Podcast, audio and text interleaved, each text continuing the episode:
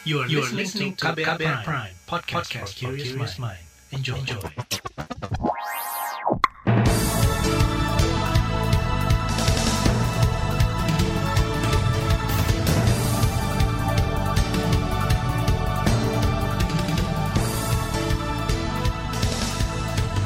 Saudara, inilah buletin pagi hari ini edisi 14 Juli 2021, saya Reski Mesanto. Pagi ini, saya sudah siapkan sejumlah informasi untuk Anda. Di antaranya, pelaksanaan PPKM darurat tak efektif tekan kasus baru. Vaksinasi COVID-19 suntikan ketiga bagi tenaga kesehatan dimulai pekan ini dan Polda Papua sebut kekuatan kelompok bersenjata semakin melemah. Dan saudara, inilah buletin pagi selengkapnya. Terbaru di buletin pagi.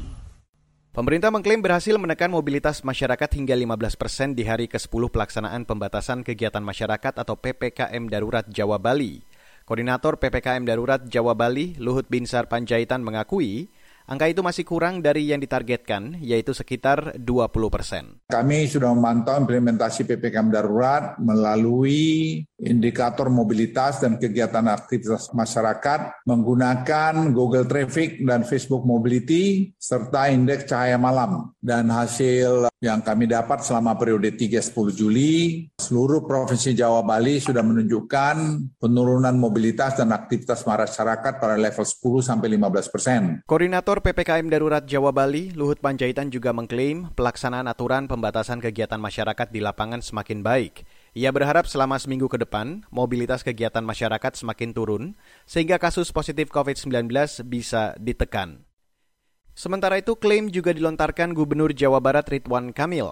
Ia mengatakan selama pelaksanaan PPKM Darurat, mobilitas warga bisa ditekan hingga 20%. Selain itu, kata Ridwan Kamil, tingkat keterisian tempat tidur rumah sakit juga menurun selama PPKM darurat dari 91% menjadi 87%. Konsep dari PPKM darurat adalah menurunkan mobilitas. Kita mayoritas sudah ada di angka 23, 15, tapi masih ada 3 wilayah yang belum terkendali, yaitu Depok, Kabupaten Sukabumi, dan Kota Bandung. Ini dari sisi mobilitas masih kurang dari 10%. Itu tadi Gubernur Jawa Barat Ridwan Kamil. Sementara itu, Wakil Gubernur DKI Jakarta Ahmad Riza Patria mengklaim pelaksanaan PPKM darurat berhasil menekan mobilitas warga hingga 50%. Riza Patria berharap hingga PPKM darurat berakhir 20 Juli nanti, mobilitas warga bisa terus ditekan. Di Jawa Timur, kepolisian menyebut selama 10 hari pelaksanaan PPKM darurat, mobilitas warga berkurang sekitar 30%. Sedangkan di Kabupaten Klungkung, Provinsi Bali, kepolisian mengklaim PPKM darurat efektif menurunkan mobilitas warga di kabupaten itu hingga 70%. Namun, klaim berhasil menurunkan mobilitas di tengah PPKM darurat itu dipertanyakan karena tidak berpengaruh pada penurunan angka penambahan kasus positif baru COVID-19. Berdasarkan data Satuan Tugas Penanganan COVID-19 dalam sepekan terakhir, penambahan kasus positif baru justru beberapa kali memecahkan rekor tertinggi. Bahkan dalam sehari terakhir kemarin ada tambahan 47.000 kasus positif baru. Begitu juga angka kematian mencatatkan rekor harian tertinggi di dunia mencapai hampir 900 angka kematian per hari. Data ini menyalip Rusia dan India. Saudara, Pengurus Besar Ikatan Dokter Indonesia atau PB IDI juga memberikan catatan terhadap 10 hari pelaksanaan PPKM darurat yang belum berjalan efektif. Ketua Tim Mitigasi Dokter PB IDI, Adib Khumaidi mengatakan, secara epidemiologis, kasus positif harian belum menunjukkan penurunan. Selain itu, fakta lapangan juga menunjukkan tingkat keterisian rumah sakit semakin tinggi. Partisipasi masyarakat masih rendah. Bahkan ada satu survei yang mengatakan untuk menjaga jarak, memakai masker, ini masih kurang dari 85%. Sehingga ini memberikan satu dampak peningkatan kasus yang terjadi di lapangan. Ketua Tim Mitigasi Dokter PBID, Adib Khumaidi meminta pemerintah mengevaluasi keberhasilan PPKM darurat bukan hanya dari angka positif kasusnya saja, tapi juga memperhatikan tingkat keterisian rumah sakit dan lonjakan kasus yang mulai terjadi di daerah luar Jawa. Sementara itu, sorotan juga disampaikan epidemiolog dari Universitas Griffith Australia, Diki Budiman. Ia menilai pelaksanaan PPKM darurat belum berhasil mengingat penambahan kasus harian terus melonjak hampir 2 pekan pelaksanaan PPKM darurat. Diki mengatakan, indikator penting yang menjadi kunci keberhasilan penanganan pandemi adalah tingkat pertumbuhan kasus atau positivity rate, dan tingkat kematian serta beban fasilitas kesehatan yang harus bisa dikendalikan. Terlalu dini kalau disebut PPKM daruratnya gagal karena masih ada waktu ya untuk memperkuat ya, karena selama ini belum terlihat optimal implementasinya. Masih banyak misalnya dari kapasitas testingnya ya masih belum sesuai dengan yang ditargetkan 500.000. Kemudian WFH 100% juga bolong ya, mobilitas juga. Jadi potensi perbaikannya masih ada dan itu yang harus dikejar. Epidemiolog dari Universitas Griffith Australia, Diki Budiman, meminta pemerintah mengejar percepatan pengendalian lonjakan kasus COVID-19 dan memperkuat 3T saat pelaksanaan PPKM darurat. Sementara itu, pengamat kebijakan publik dari Universitas Trisakti, Trubus Rahadian Syah, mengkritik banyaknya celah pelanggaran saat pemberlakuan PPKM darurat. Misalnya, perusahaan yang masih mengakali agar karyawannya bisa tetap masuk kerja. Padahal hal itu melanggar aturan PPKM darurat. Saudara, Presiden minta tidak ada lagi gesekan antara prajurit TNI dan anggota Polri. Informasi selengkapnya sesaat lagi, tetaplah di Buletin Pagi. You're listening to KBR Prime, podcast for curious mind. Enjoy!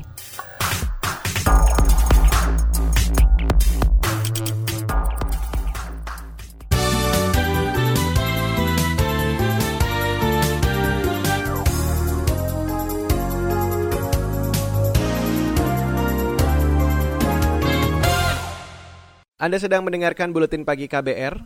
Saudara, Presiden Joko Widodo mengingatkan insiden gesekan antara prajurit TNI dengan anggota Polri tidak terjadi lagi. Pesan itu disampaikan Jokowi saat melantik 700-an perwira TNI Polri pada Selasa kemarin.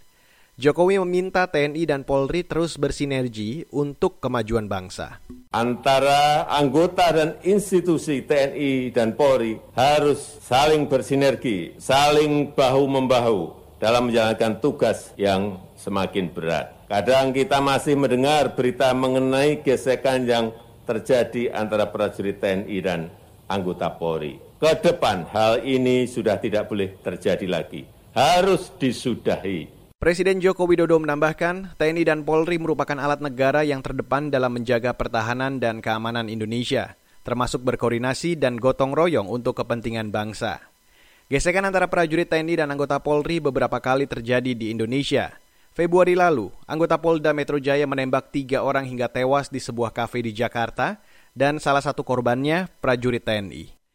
Saudara, Kementerian Kesehatan berencana memberikan vaksinasi COVID-19 suntikan ketiga terhadap para tenaga kesehatan mulai pekan ini. Menteri Kesehatan Budi Gunadi Sadikin mengatakan, vaksinasi suntikan ketiga bagi tenaga kesehatan akan menggunakan vaksin Moderna buatan Amerika. Pemberian suntikan ketiga diharapkan bisa memberi perlindungan lebih terhadap para tenaga kesehatan saat menghadapi gelombang pasien COVID-19 yang masuk ke rumah sakit. Kita sudah mengeluarkan policy bahwa rencananya mulai minggu ini kita akan memberikan suntikan ketiga, booster, tapi ini hanya untuk para nakes. Karena ini sensitif sekali juga, ya. Dosisnya ini belum rakyat, belum semuanya punya, jadi kita berikan ini hanya untuk nakes dulu. Itu tadi Menteri Kesehatan Budi Gunadi Sadikin. Badan Pengawas Obat dan Makanan atau BPOM telah mengeluarkan izin penggunaan darurat bagi vaksin buatan Moderna. Pada akhir pekan lalu, sebanyak 3 juta dosis vaksin Moderna telah tiba di Indonesia. Namun sejauh ini BPOM belum memberi suara mengenai perlu tidaknya suntikan dosis ketiga untuk tenaga kesehatan.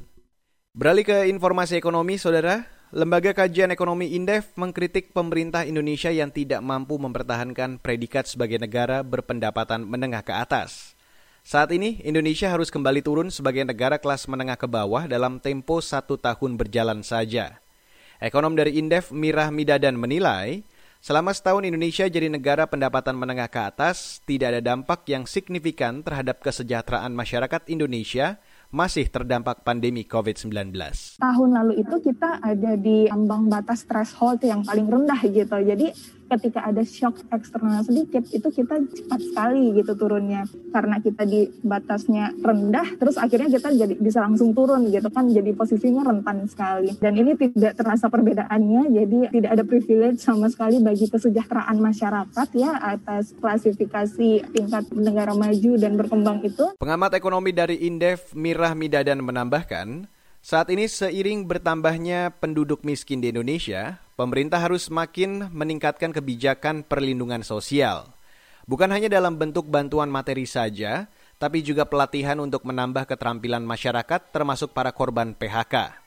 Sebelumnya, Bank Dunia menyatakan kelas Indonesia dari negara berpendapatan menengah ke atas turun menjadi negara berpendapatan menengah ke bawah. Kita beralih ke informasi olahraga, Saudara. Kementerian Pemuda dan Olahraga belum berencana menunda pelaksanaan Pekan Olahraga Nasional atau PON ke-20 di Papua. PON ke-20 rencananya digelar awal Oktober mendatang atau masih dalam suasana pandemi COVID-19. Menteri Pemuda dan Olahraga Zainuddin Amali mengatakan, Presiden Joko Widodo juga masih berharap PON tetap digelar sesuai waktu. Bapak Presiden memutuskan tetap lanjut karena memang di dalam koran yang disampaikan oleh para menteri, kemudian Bapak Gubernur dan Ketum KONI Pusat tadi, memang kita masih bisa jalan. Kecuali kalau di satu saat nanti ada situasi yang lebih dari yang sudah kita perkirakan sebelumnya, tentu pemerintah akan mengambil keputusan. Menteri Pemuda dan Olahraga Zainuddin Amali menambahkan, penundaan PON juga akan berpengaruh pada agenda PON selanjutnya. Saat ini, pemerintah terus mempercepat program vaksinasi bagi seluruh kontingen dari semua provinsi serta masyarakat yang berada di sekitar tempat penyelenggaraan PON. Ditargetkan, vaksinasi bisa selesai Agustus mendatang. Beralih ke berita mancanegara, Saudara. Pemerintah Thailand menerapkan jam malam di ibu kota Bangkok demi meredam lonjakan COVID-19 varian Alpha dan Delta di negara itu. Penerapan jam malam ini berlaku mulai Senin kemarin, dimulai pukul 21 hingga 4 keesokan harinya. Dikutip dari AFP, pemerintah Thailand bakal mengerahkan petugas kepolisian bermasker dan penutup wajah mencegat mobil yang akan masuk ke wilayah ibu kota. Selain itu, semua transportasi publik di Bangkok juga akan berhenti beroperasi mulai dari pukul 21 waktu setempat. Baiklah, Saudara, kita break dulu dan nanti setelah break akan saya hadirkan laporan khas KBR mengenai peredaran hoaks di masa kritis pandemi COVID-19. Tetaplah di Buletin Pagi. You're listening to KBR Prime, podcast for curious minds. Enjoy!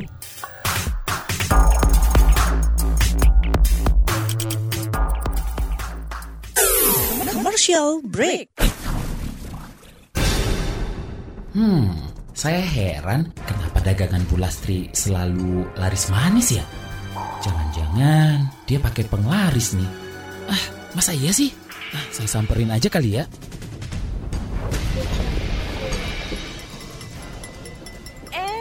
Pak Bayu, gimana Pak? Udah makan siang belum? Iya Bu Lastri, belum nih. Saya lihat dagangan Bu Lastri laris terus. Bu Lastri pakai penglaris ya?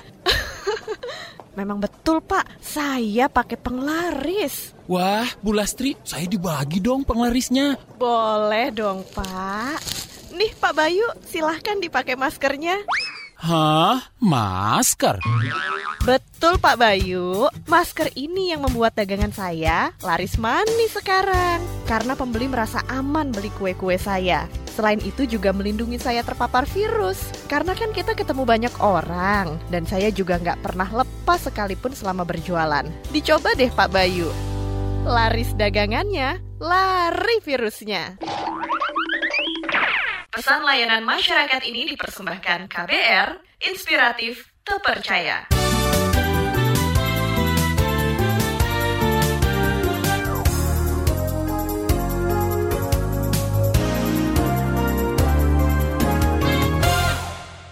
Saudara, penanganan pandemi COVID-19 di tanah air tak kunjung menunjukkan tanda-tanda membaik.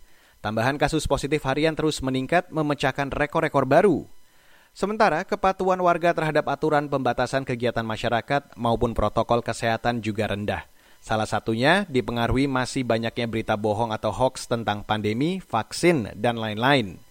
Berikut saya hadirkan laporan khas KBR yang disampaikan Astri Yuwanasari. Kepolisian daerah Metro Jakarta Raya belum lama ini menangkap seorang dokter bernama Lois Owen. Lois ditangkap gegara menyebarkan berita bohong atau hoaks terkait COVID-19 di media sosial. Juru bicara Mabes Polri Ahmad Ramadan mengatakan Lois Owen ditangkap setelah mengunggah berita bohong bahwa kematian pasien COVID-19 bukan karena virus corona, melainkan karena obat-obatan yang dikonsumsi. Dr. L telah menyebarkan berita bohong dan atau menyiarkan berita atau pemberitaan bohong dengan sengaja yang dapat menimbulkan keonaran di kalangan rakyat dan atau menghalangi pelaksanaan penanggulangan wabah penyakit menular yang ia lakukan di beberapa platform media sosial. Belakangan, Lembaga Ikatan Dokter Indonesia atau IDI menyebut izin praktik Lois Owen sudah habis pada 4 tahun lalu dan tidak diperpanjang lagi. Ketua IDI Daeng Fakih menyesalkan ada seorang dokter yang justru menyebar kabar bohong dan memancing onar. Peredaran hoaks atau kabar bohong tentang COVID-19 dengan beragam versi dan tingkat kekonyolannya masih cukup tinggi di Indonesia. Staf khusus Menteri Komunikasi dan Informatika Rosarita Niken menyebut media sosial menjadi sarana paling sering digunakan para pelaku untuk menyebar hoaks. Mulai dari Facebook, Twitter, hingga layanan berbagi pesan WhatsApp. Bentuk dan saluran penyebaran hoax itu memang paling banyak adalah dari media sosial. Ini berdasarkan penelitian, sosial media itu menempati 92,40% dari penyebaran hoax. Nah, ini merupakan ancaman karena hoax itu sangat berbahaya. Staf khusus Menteri Komunikasi dan Informatika Rosarita Niken meminta masyarakat menjauh dari hoax karena bisa memicu berbagai tindak negatif seperti kemarahan, kebencian, merusak moral, hingga menyebabkan disintegrasi bangsa. Awal bulan ini, Koordinator Pelaksana PPKM Darurat Jawa Bali Luhut Panjaitan menegaskan bakal menindak keras pelaku penyebar hoaks dan praktik-praktik lain yang menghambat penanganan pandemi. Luhut menyebut saat ini Indonesia memasuki fase krisis. Jadi angkanya terus naik, dan ini 10 hari ke depan, menurut hemat saya mungkin 2 minggu, ini akan juga terus bisa naik. Kenapa? Karena masalah inkubasi daripada varian ini masih jalan. Jadi ini masa kritis buat kita 2 minggu ini. Nah, oleh karena itu tidak boleh tadi masalah obat, masalah tadi oksigen, masalah kesehatan, kemudian buat hoax, membuat berita-berita tidak benar, itu akan kami tindak dengan jelas. Penyebaran hoax termasuk salah satu yang mengganggu program vaksinasi COVID-19 di tanah air. Pemerhati imunisasi dari Indonesian Technical Advisory Group on Immunization atau ITAGI, Julia Sari Sundoro menyebut, hoax menyebabkan cakupan vaksinasi masih rendah. Sementara itu, juru bicara Satgas Penanganan COVID-19 Reza Broto Asmoro meminta masyarakat hanya mempercayai berita-berita yang sudah tervalidasi dan bersumber dari pemerintah.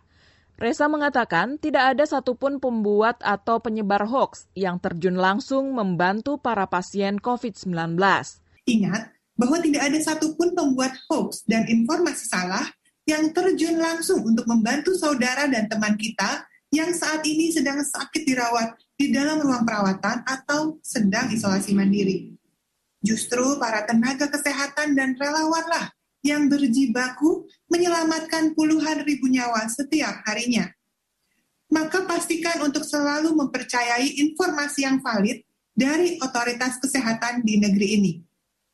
Karena di balik mereka, ada jutaan orang yang bertanggung jawab dan berada di garis terdepan dalam penyelamatan nyawa sesama. Menurut Reza, dengan mempercayai sumber-sumber informasi terpercaya, maka masyarakat sudah bertindak membantu pemerintah menangani pandemi. Laporan ini disusun Agus Lukman, saya Astri Yuwanasari. Dan saudara, di bagian akhir dari Buletin Pagi hari ini akan kami hadirkan informasi dari berbagai daerah. Tetaplah bersama kami di Buletin Pagi. You're listening to KBR Prime, podcast for curious mind. Enjoy!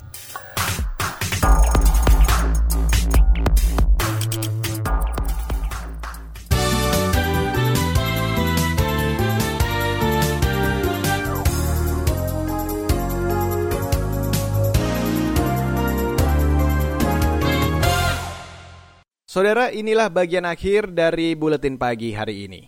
Gubernur Jawa Tengah Ganjar Pranowo meminta masyarakat yang terkonfirmasi COVID-19 dan melakukan isolasi mandiri agar melapor ke RT RW setempat. Laporan itu diperlukan untuk proses pembagian obat.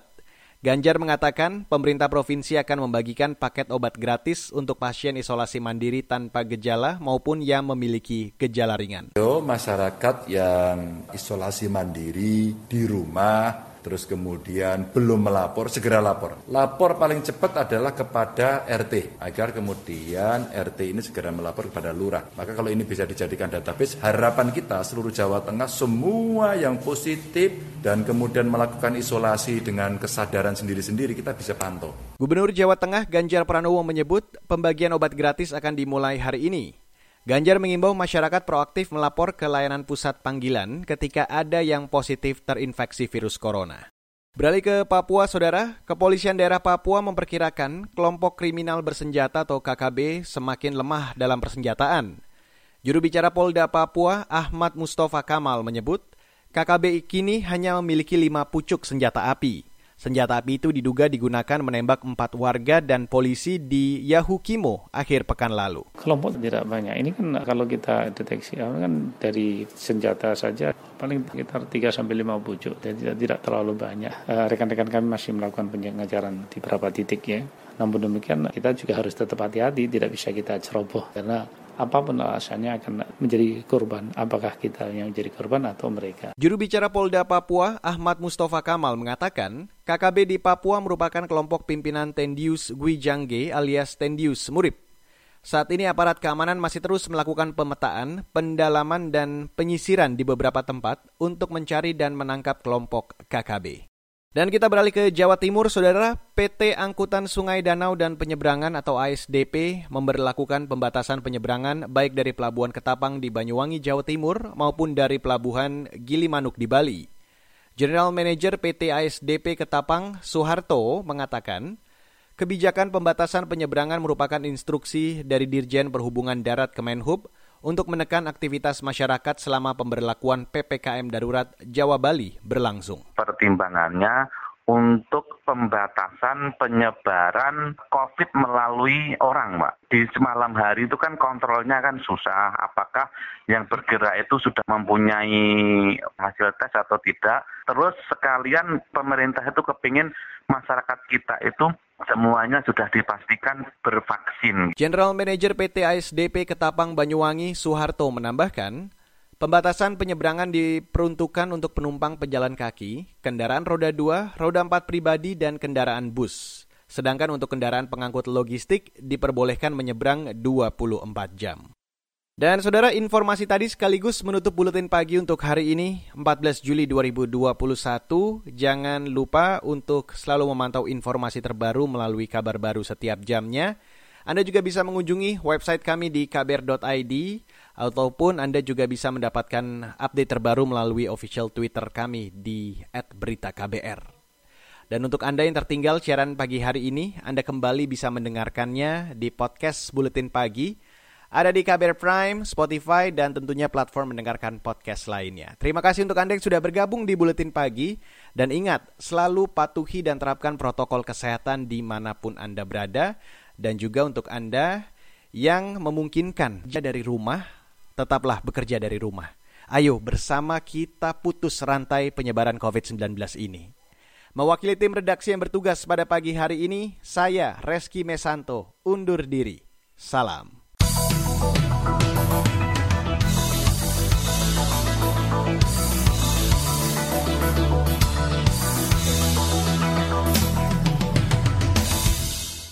Prime, cara asik mendengar berita. KBR Prime, podcast for curious mind.